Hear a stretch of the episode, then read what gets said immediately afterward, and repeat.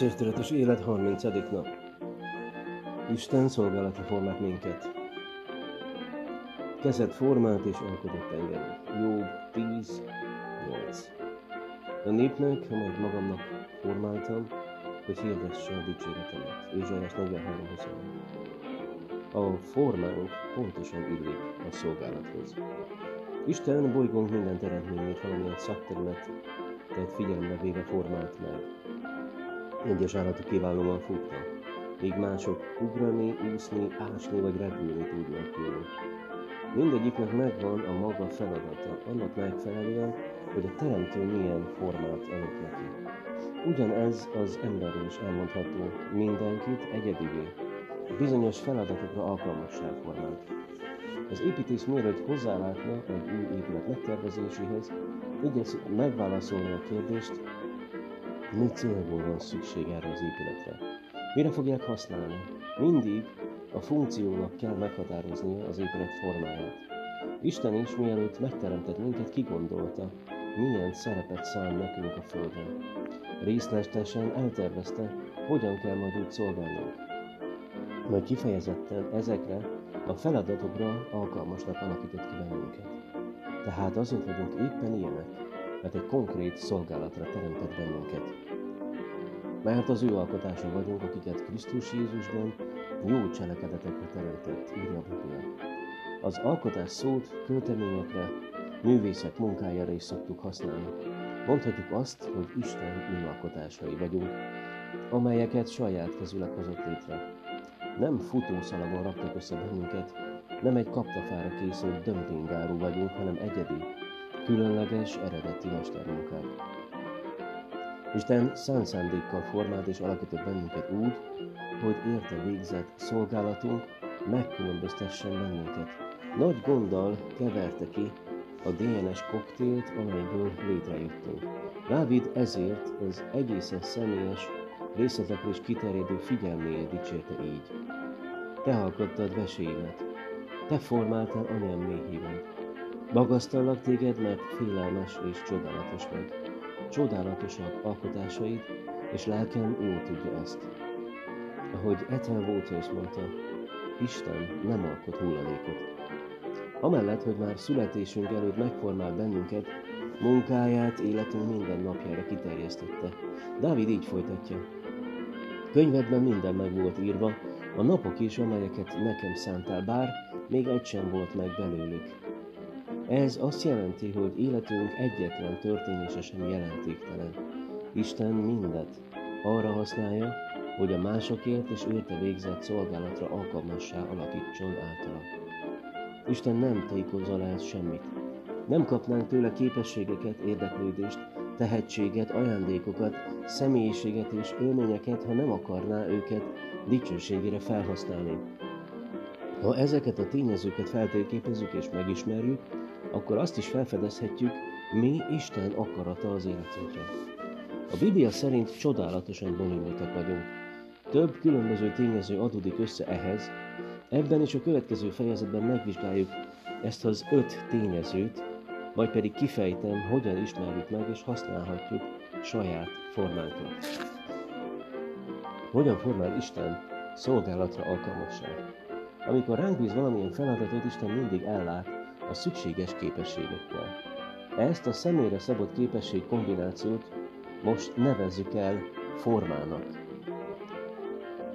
Az első a lelki ajándékaink, a másik a szívünk vágyai, harmadik a képességeink, negyedik a személyiségjegyeink, és az ötödik az élményeink, tapasztalataink. Csomagoljuk ki a lelki ajándékainkat. Isten minden hívőt ellát lelki ajándékokkal, hogy képes legyen szolgálni. Ezek olyan képességek, amelyek használatához ő ad erőt, és csak hívőknek járnak. Akiben nincs jelen a lélek, nem fogadhatja be az Isten lelkítő java, jövő ajándékokat, írja a Biblia. A lelki ajándékokat nem lehet kiérdemelni. Éppen ezért ajándékok. Isten kegyelmének kifejeződése is számunkra. A kegyelem pedig mindegyikünknek a Krisztus ajándékának mértéke szerint adatot. Nem is választhatjuk meg, milyen ajándékot kapjuk, Ez Isten határkörés körébe tartozik, ahogy Pál írja. Mindezt egy és ugyanaz a lélek munkája, aki úgy osztja szét kinek-kinek ajándékát, ahogy akarja. Isten kedveli a változatosságot, és mindenkit egyedi módon alakít ki. Nincs is olyan ajándék, amelyet mindenki megkapna. Az sem fordul elő, hogy valakinek az összes lelki ajándék birtokában van, hiszen akkor már nem is lenne szüksége senkire, ez pedig vissza meghiúsítaná Isten tervét, hogy megtanítson a szeretetre egymás segítésére. A lelki ajándékokat nem a magunk javára kaptuk, hanem másokért, ők pedig a mi javunkra. Ahogy a Biblia írja, a lélek megnyilvánulásai pedig mindenkinek azért adatik, hogy használjon vele. Isten azért tervezte így, hogy rászoruljunk egymásra. Amikor ugyanis együtt használjuk lelki ajándékainkat, mindannyian nélkülünk. Ha a többiek nem használják, akkor minket csapnak be. Ha mi nem használjuk, őket csapjuk be. Ezért parancsolja Isten, hogy ismerjük meg és fejlesszük a lelki ajándékokat. Olvasom, vajon már szánt-e erre időt? Mi hasznát vesszük a ki nem csomagolt ajándéknak? Amikor ezekről az alapigasságokról megfeledkezünk, az mindig zavart okoz a gyülekezetben. Két jellemző hiba a lelki ajándékok irigylése és a másokra való ráerőltetése. Az előbbi azt jelenti, hogy összehasonlítjuk lelki ajándékainkat, elégedetlenek vagyunk azzal, amit kaptunk, és sértődötten vagy irigyen szemléljük, ahogy Isten a többieket használja. Az utóbbi pedig azt jelenti, hogy elvárjuk, mindenkiben legyen meg ugyanaz az ajándék, mint amelyet mi kaptunk. Szolgáljon ugyanúgy, mint mi, és lelkesedjen érte hozzánk hasonlóan. A Biblia azonban ezt mondja, különbségek vannak a szolgálatokban is, de az Úr ugyanaz. Előfordul az is, hogy túl nagy hangsúlyt fektetünk a lelki ajándékokra, mégpedig egyéb olyan tényezők kárára, amelyek révén Isten szintén a szolgálatra készítene föl bennünket. Az ajándékok csak az egyik kulcsot jelentik, hogy megismerjük Isten akaratát a szolgálatunkra nézve, de nem adnak teljes képet róla. Isten további négy szempontból is egyedi formát adott nekünk. A második a szívünk vágya. Hallgassunk a szívünkre. A Biblia a szív szóval írja le vágyaink, reményeink, érdeklődési körünk, ambícióink, álmaink és vonzalmaink csokrát. A szívünk késztetéseinek kiinduló pontja. Időle mit szeretünk, mi a fontos számunkra. Még ma is használjuk ezt a szót ebben az értelemben, amikor azt mondjuk, hogy teljes szívemből szeretlek. A Biblia szerint, ahogy a víz tükrözi az arcot, úgy tükröződik az, a szívében az ember. A szívünk mutatja meg, hogy igazán milyenek vagyunk. Nem azt, amilyennek mások látnak, vagy amilyenné a körülmények kényszeretez bennünket. A szív határozza meg, miért mondjuk azt, amit mondunk, miért érezzük azt, amit érzünk, és miért tesszük azt, amit teszünk. Mindenkinek egyedi a szívverése. Nem csak az új lenyomatunk, a szivárvány hártyánk és a hangunk különböztetnek bennünket, hanem a szívünk is mindnyájunknak kicsit más ritmusban ver. Milyen érdekes, hogy a világon eddig élt több milliárd ember közül senkinek sem ver pontosan úgy a szíve, mint nekem.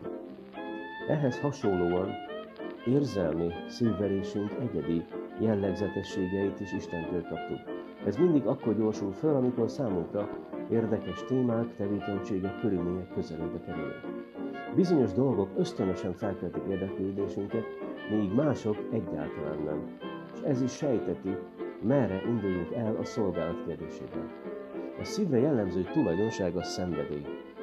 Bizonyos kérdések szenvedélyes érzelmeket váltanak ki belőlünk, másokra pedig fittyet hányunk. Bizonyos élmények feldobnak és megragadják fantáziánkat, mások pedig lelohasztanak vagy halálosan untatnak. Ezekből is képet kaphatunk szívünk jellegzetességeiről. Gyermekkorunkban sokan élhettük át azt, hogy olyan témák váltottak ki belőlünk élénk érdeklődést, amelyek családunk többi tagját a legkevésbé sem foglalkoztatták. Vajon honnan származott ez az érdeklődés? Isten helyezte belénk. Nem véletlenül kaptuk tőle ezt a velünk született irányultságot, hiszen ez is az egyik kulcsa lehet a hozzánk élő szolgálat felderítésére. Nem szabad tehát figyelmen kívül hagynunk, hogy mit tartunk vonzónak vagy érdekesnek, érdemes számításba vennünk, hogyan vehetnénk hasznát Isten dicsőségére. Valami oka kell legyen annak, hogy éppen ezek vonzanak bennünket. A Biblia többször felszólít, hogy szolgáljatok az Úrnak teljes szívből. Isten azt szeretné, ha szenvedélyesen szolgálnánk őt, nem puszta kötelességtudatból. Olyan feladatok elvégzése közben nem szoktunk szárnyakat kapni, amelyeket nem élvezünk, amelyeknek nem tudunk szenvedélyen nekilátni.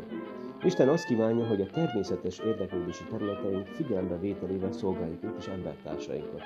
Ha figyelünk belső késztetéseinkre, azok megmutathatják, milyen szolgálatot szánt nekünk.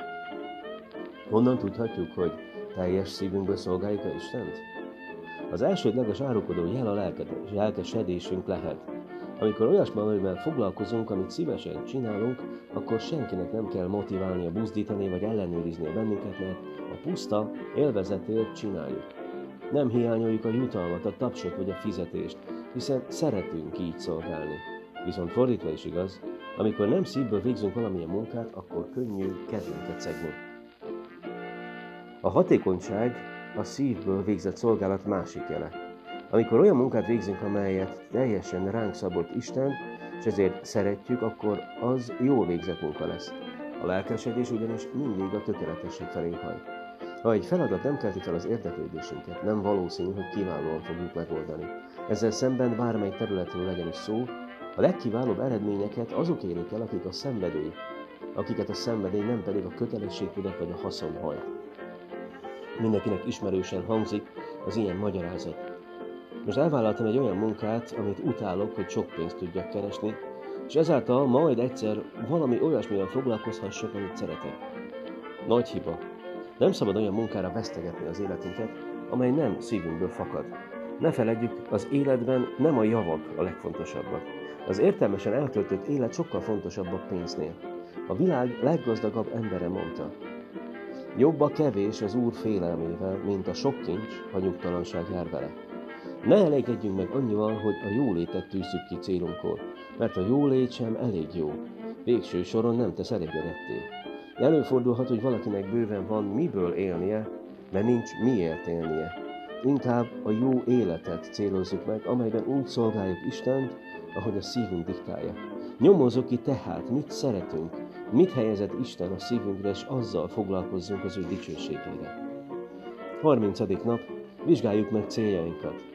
Elmékedj rajta, a formám pontosan illik a szolgálathoz. Tanuld meg, és különbségek vannak az isteni erő megnyilvánulásaiban is, de Isten, aki mindezt véghez viszi, mindenkiben ugyanaz. 1 Korintus 12.6 Gondold át, milyen helyzetben tudom elképzelni magamról, hogy lelkesen szolgálom az embereket, és élvezem is azt. thank you